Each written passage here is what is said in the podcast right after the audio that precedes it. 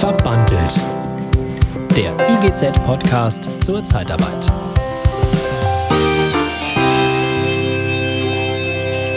Hallo und willkommen zur ersten Episode des neuen Podcasts des Interessenverbands Deutscher Zeitarbeitsunternehmen. Ich bin Sarah Schwedmann und ganz unter dem Motto Verbandelt lade ich jeden Monat Gäste ein, um über ihre Beziehung zur Zeitarbeit und ihre Verbundenheit zum und zu einem Verband zu sprechen und natürlich über die Zeitarbeit selbst auch. Und wir starten mit einem Mann, der sowas von verbandelt ist mit dieser Branche.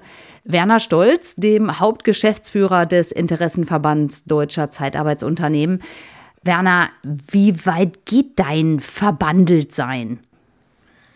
Ja, seit März äh, 20 Jahre verbandelt als Hauptgeschäftsführer.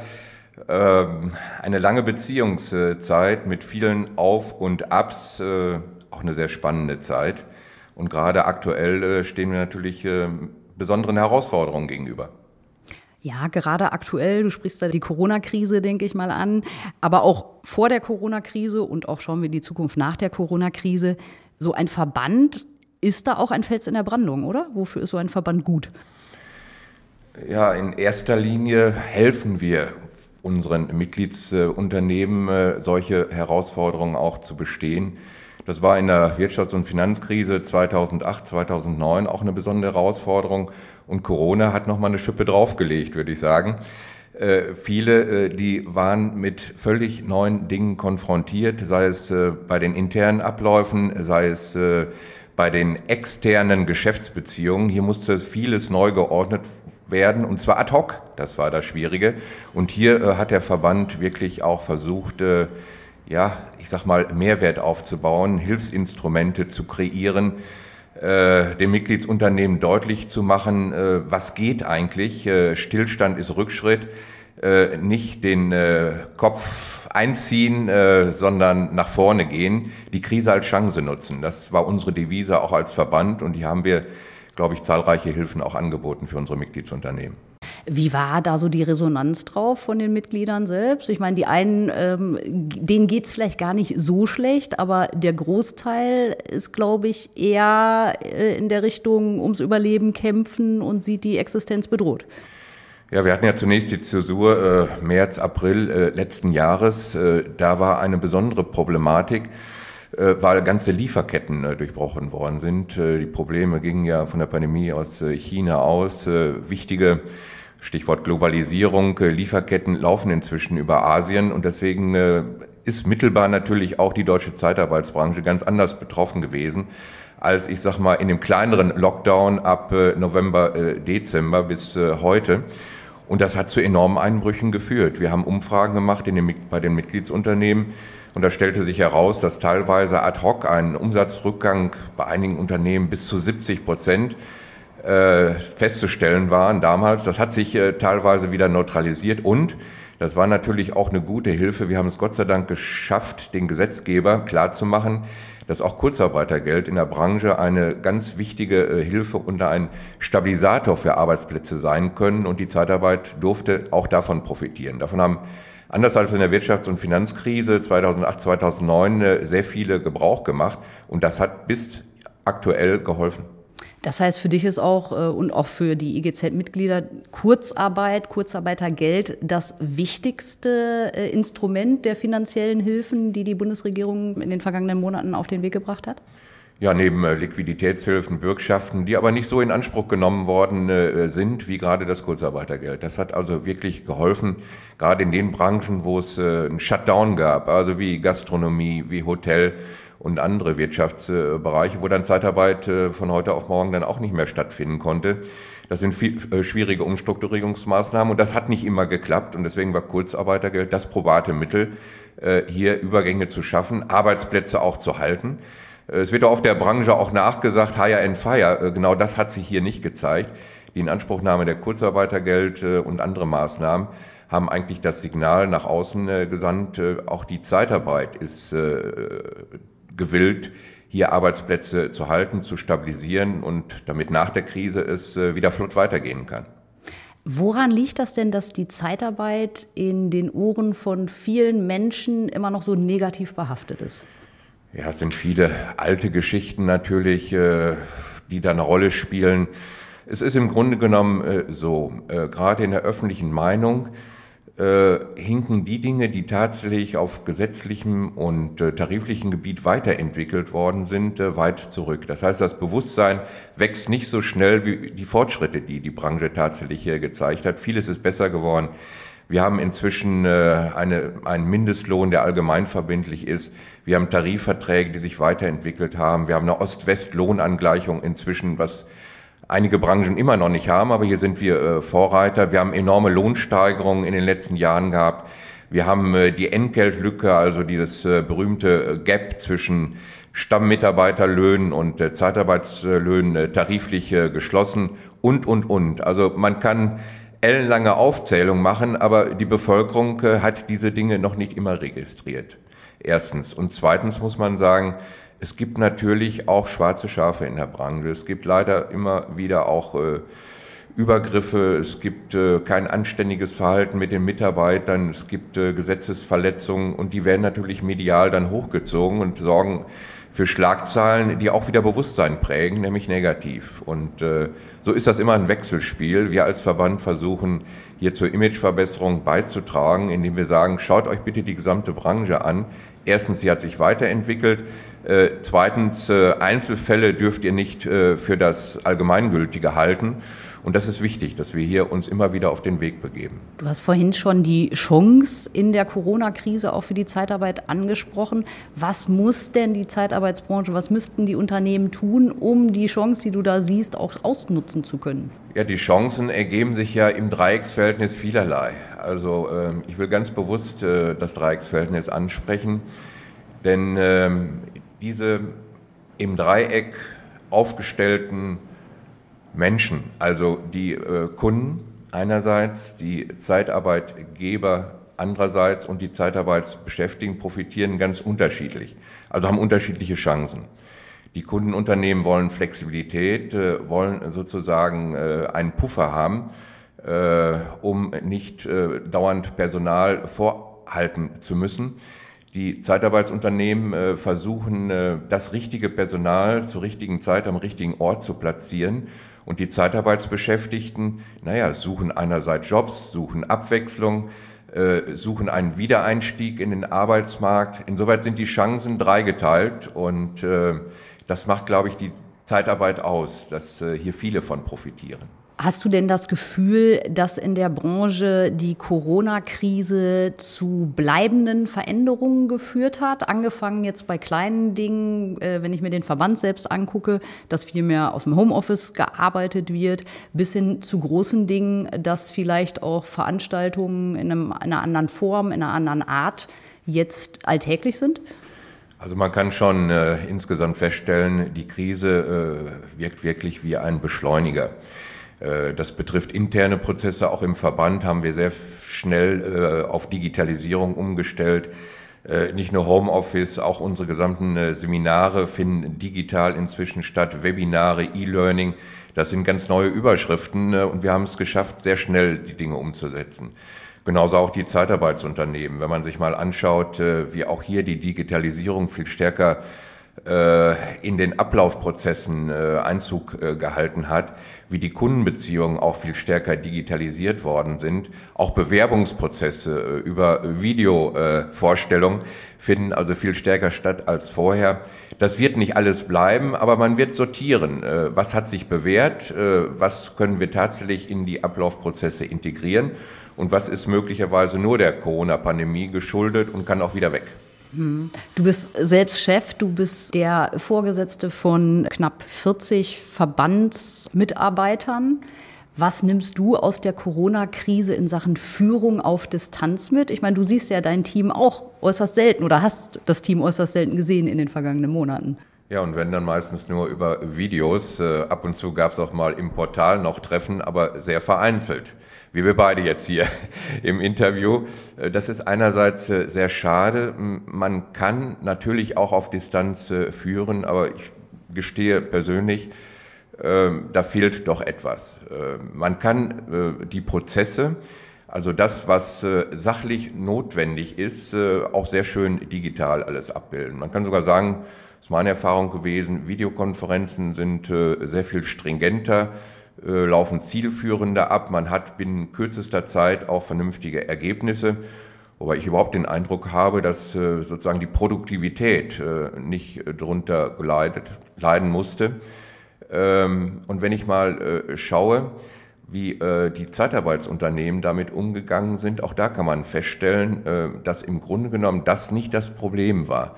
Äh, also äh, die Beschwernisse durch äh, Corona wurden eigentlich gemeistert. Was nicht gemeistert werden konnte, waren dann halt Wegbrüche, wenn ganze Branchen halt nicht mehr in der Lage waren zu öffnen, wie die Gastronomie und Hotels. Dann kann natürlich die Zeitarbeit auch wenig helfen. Aber sie muss schauen, in welchen Bereichen finden auch neue Möglichkeiten statt, neue Handlungsfelder. Und da haben wir gerade im Logistikbereich, wir haben im medizinischen Bereich, in der Pflege, in anderen Bereichen auch Umstrukturierungsprozesse. Und das ist ganz wichtig, dass man dieses auch erkennt. Die Welt wandelt sich, auch unabhängig von Corona. Das haben wir auch vor Corona schon gemerkt. Und diese Anpassungsprozesse muss die Zeitarbeit auch nachvollziehen. Und sie tut es mit großem Engagement. Das heißt, man könnte auch sagen, die Zeitarbeit ist eigentlich Meister der Flexibilität? Der Flexibilität und der Sicherheit. Also ich lege immer Wert darauf, äh, beide Seiten äh, zu nennen. Für die Wirtschaft ist die Flexibilität notwendig und für die äh, Zeitarbeitskräfte äh, die Sicherheit.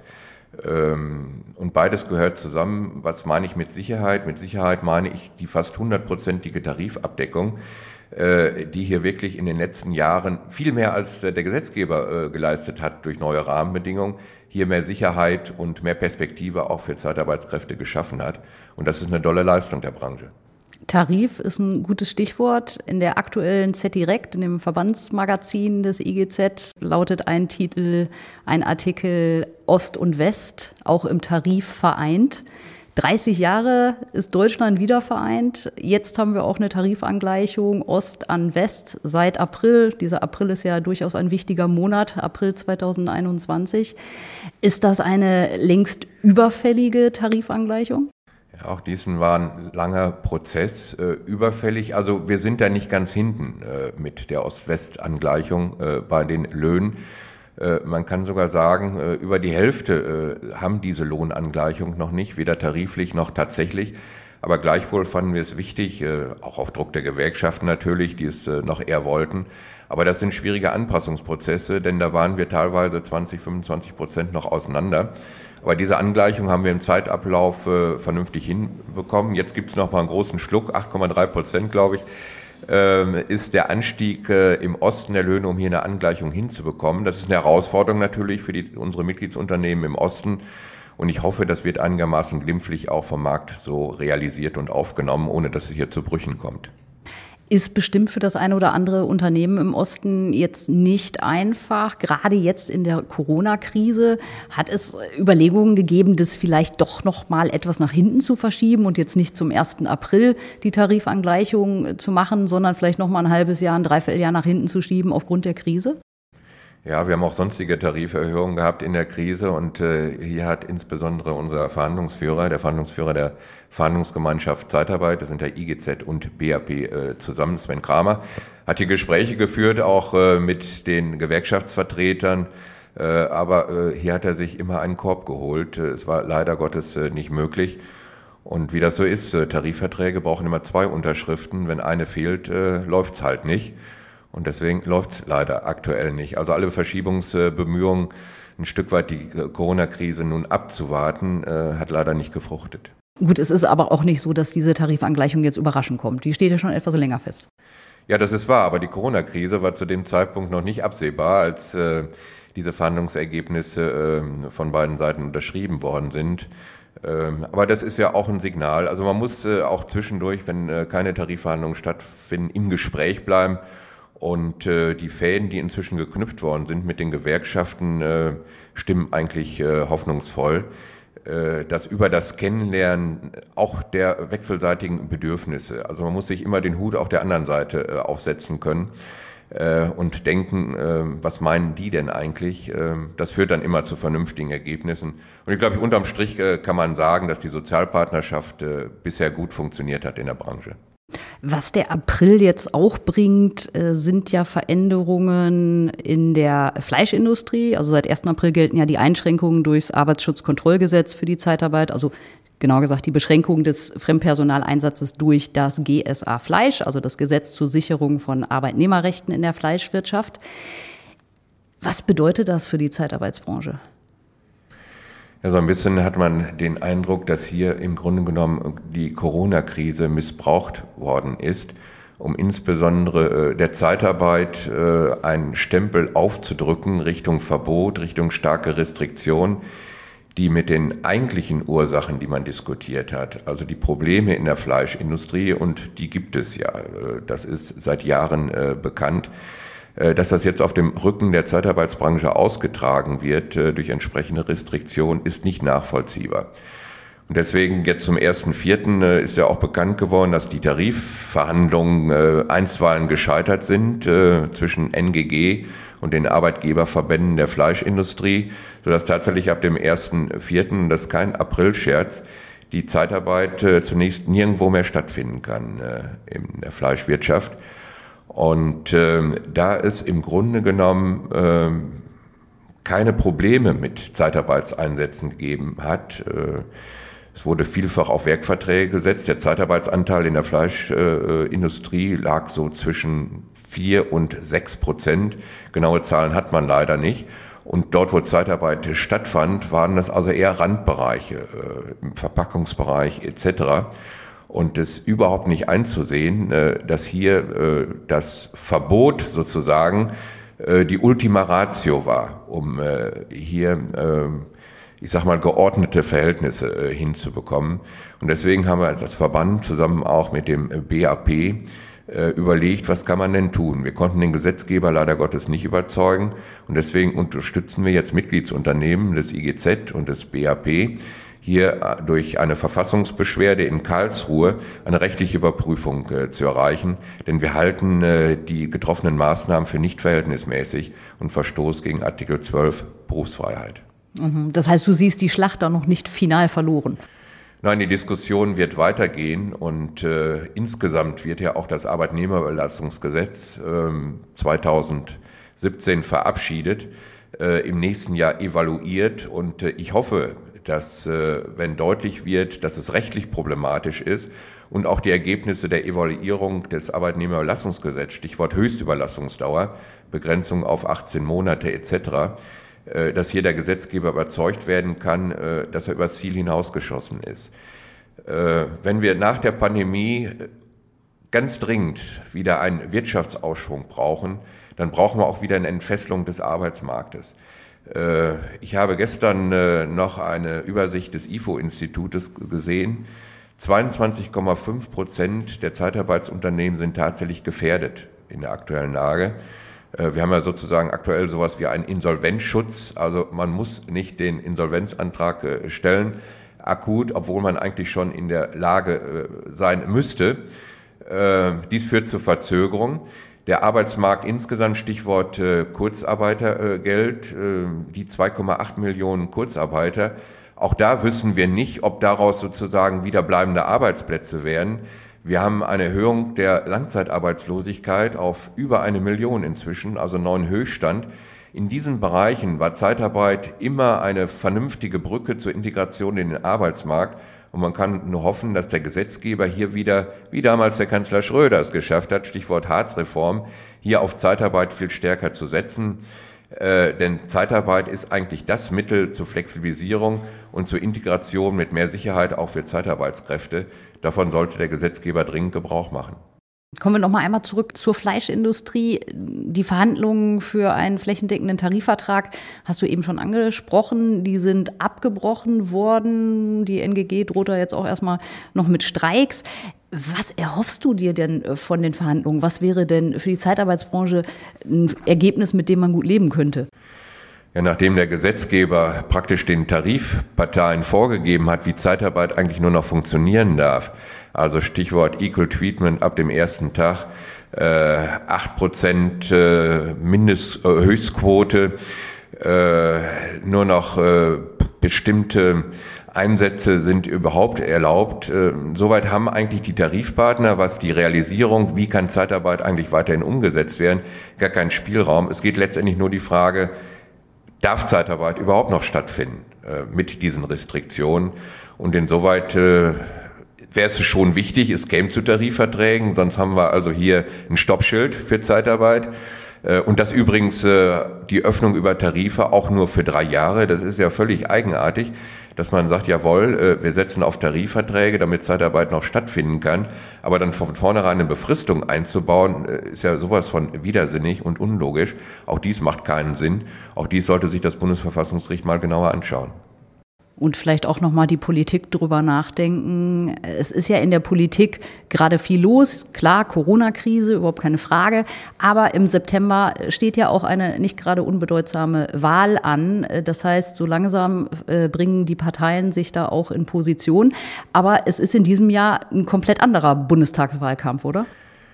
Anders, weil Großkundgebungen nicht mehr stattfinden können also ich kann mich erinnern, Helmut Kohl auf dem Domplatz in Münster mit 15.000, das wird es nicht geben. Es wird eine Videokonferenz geben, wo dann äh, die einzelnen Kanzlerkandidaten oder Kanzlerkandidatin äh, dem Volk sagen, äh, was sie sich äh, vorstellen für die nächste Legislaturperiode. Das ist sicherlich anders.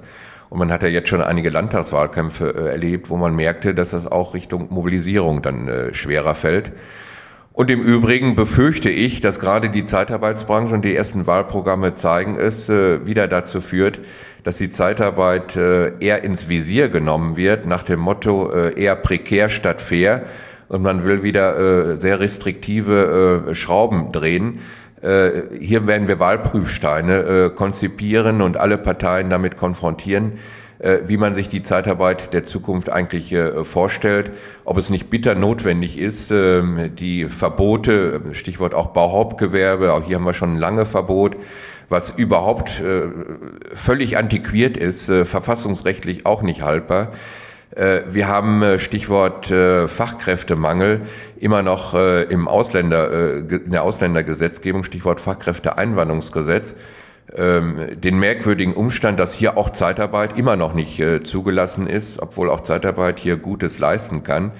Also es sind immer noch äh, Dinge, wo man äh, einfach zu viel Misstrauen Richtung äh, Zeitarbeitsbranche sät, obwohl hier sozusagen das Setzen auf Chancen, die die Zeitarbeit vermittelt, eigentlich viel angezeigter wäre. Wie will denn jetzt der Verband du hast es ja eben selber gesagt, es ist ja ein ganz anderer Bundestagswahlkampf. Es gibt keine Wahlkampfveranstaltung vor Ort, wo die Menschen zusammenkommen, wo man auch als Verband direkt Gespräche führen kann. Wie hat sich der IGZ jetzt ausgerichtet, um trotzdem die politischen Entscheidungsträger erreichen zu können?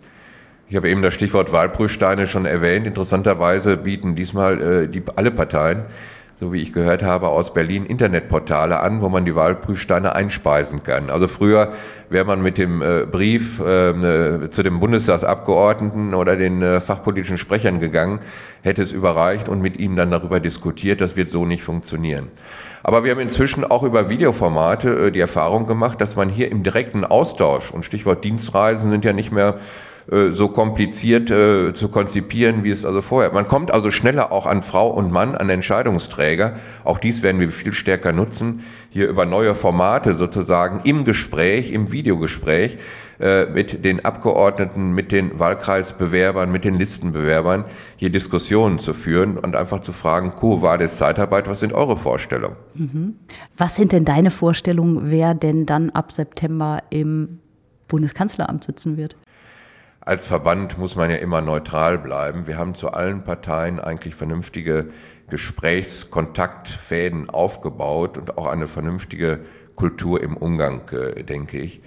Wichtig ist, dass eigentlich alle erkennen äh, die Vorteile der Zeitarbeit, dass man hier sich nicht äh, sozusagen ideologisch ins Hinterzimmer verkriecht, sondern offen ist für die Argumente. Wir liefern diese Argumente und hoffen natürlich äh, darauf, dass sie Gehör finden, einerseits. Andererseits gibt es natürlich Positionen, gerade von den Linken äh, und äh, andere im politischen Spektrum, wo sicherlich sehr viele in der Zeitarbeit sagen, also wenn wir die Parteien unterstützen, haben wir eher Probleme, als dass es vorangeht.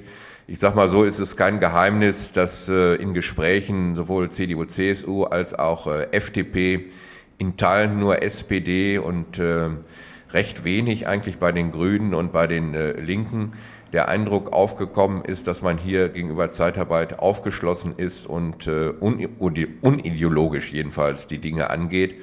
Aber wie gesagt, äh, die Gespräche äh, führen wir dauerhaft und es gibt ja, wie auch die Vergangenheit gezeigt hat, durchaus bemerkenswerte äh, Änderungen, wenn die politischen Lagen es erfordern.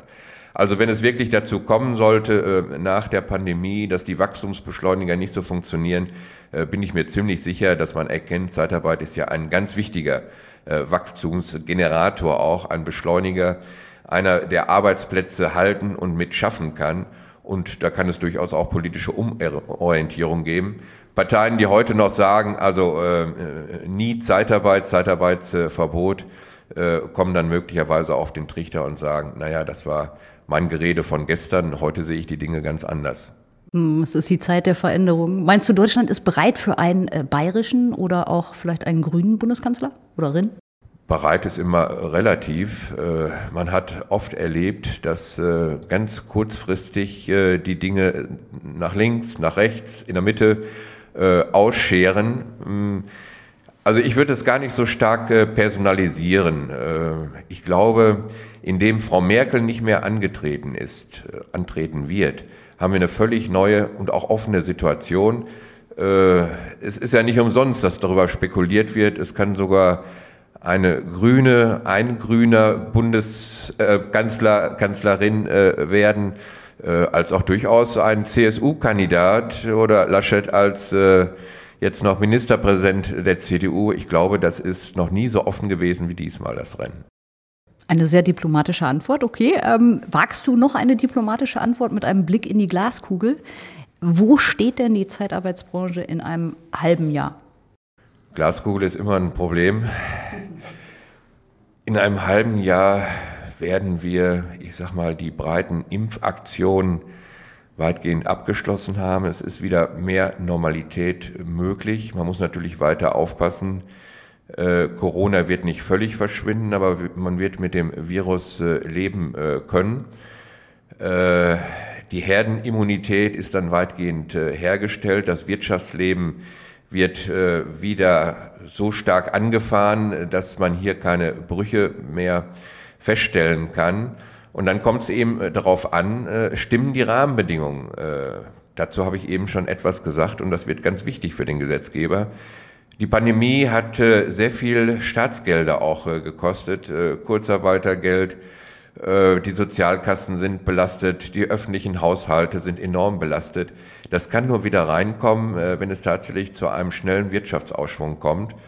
Das wird dann nicht in einem halben Jahr so sein, aber ich glaube, in einem Jahr werden wir alle wieder so dastehen, dass man sagt, naja gut, äh, es war eine ganz schwierige Zeit, aber wir haben Gott sei Dank die Krise überwunden. Ein Abschlusswort mit viel Hoffnung. Vielen Dank, Werner Stolz, für das Gespräch. Gern geschehen. Verbandelt. Der IGZ-Podcast zur Zeitarbeit.